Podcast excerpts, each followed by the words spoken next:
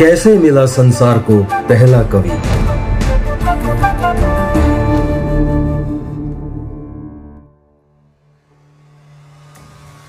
बात त्रेता युग यानी भगवान राम के काल की है। रत्नाकर नाम के एक डाकू का भय चारों ओर छाया हुआ था। घने जंगल में वो घात लगाए बैठा रहता। और ज्यों ही कोई यात्री उस जंगल के रास्ते जाता, उसे वो लूट लेता था। और अगर यात्री अपना सामान या धन आदि देने से मना करता तो डाकू रत्नाकर उसके प्राण भी हर लेता था। इस तरीके से लूट मार करके वो अपने परिवार के लिए खाने पीने की व्यवस्था करता था।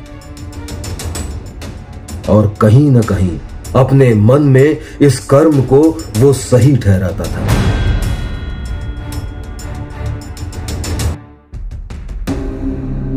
एक दिन देवर्षि नारद उस जंगल से जा रहे थे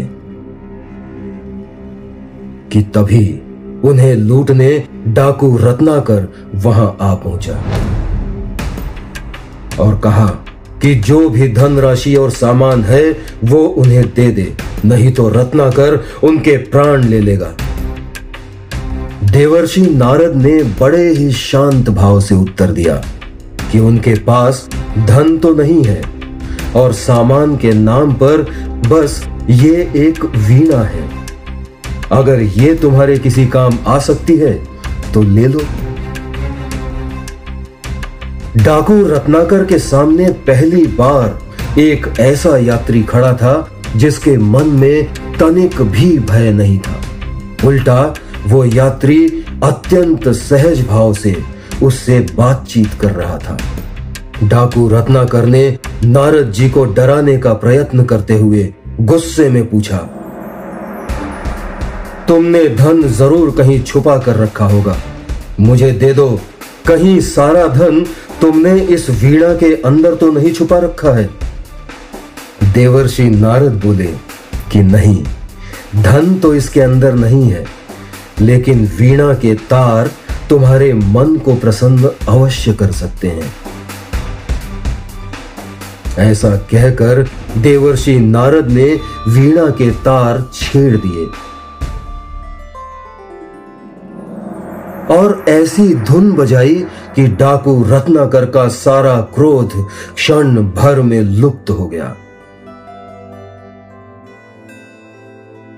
उसके चेहरे पर प्रसन्नता के भाव थे कि तभी मौका देखकर देवर्षि नारद ने पूछा, कि तुम ये लूट मार जैसे पाप कर्म क्यों करते हो? तो डाकू रत्नाकर ने अपनी व्यवस्था बताते हुए कहा कि ये कार्य वो अपने लिए नहीं, बल्कि अपने परिवार के जीविकोपार्जन के लिए करता है। तो क्या जिस तरह तुम्हारी लूटी हुई संपत्ति का परिवार वाले मिल बांट कर आनंद लेते हैं, वैसे ही क्या तुम्हारे पापों की यातनाएँ भी मिल बांट कर भोगेंगे? देवर्षि नारद ने पूछा। तो डाकू रत्नाकर ने बड़े ही विश्वास से कहा कि हाँ क्यों नहीं?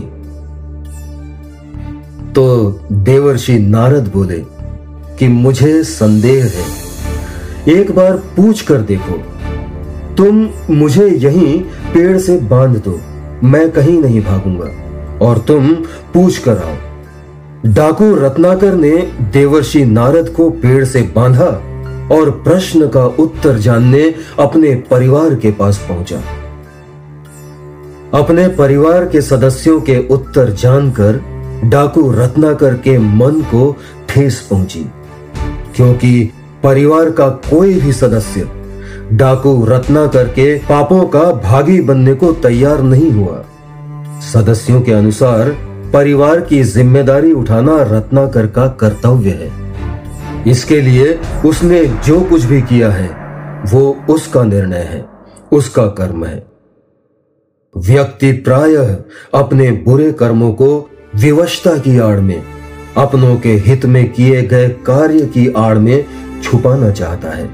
लेकिन असल में अपने कर्मों का भागी सिर्फ़ और सिर्फ़ वही होता है।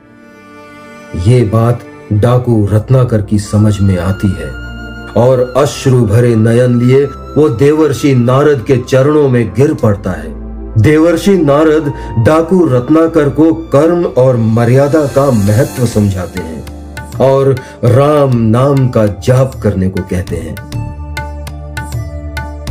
यही डाकू रत्नाकर अनेक वर्षों तक तपस्या करता है, अपने पापों का प्रायश्चित करता है और राम नाम का जाप कर एक दिन महर्षि वाल्मीकि के नाम से प्रसिद्ध होता है।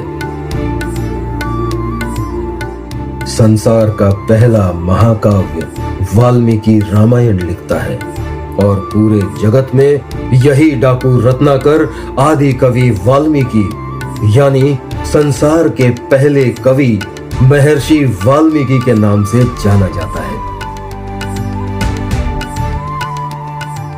ऐसी ही ढेरों कहानियाँ जानने और सुनाने के लिए प्लीज़ हमारे चैनल को सब्सक्राइब करें। और अगर आप चाहते हैं कि ये कहानियाँ दूसरों तक भी पहुँचे तो लाइक और शेयर करें। धन्यवाद।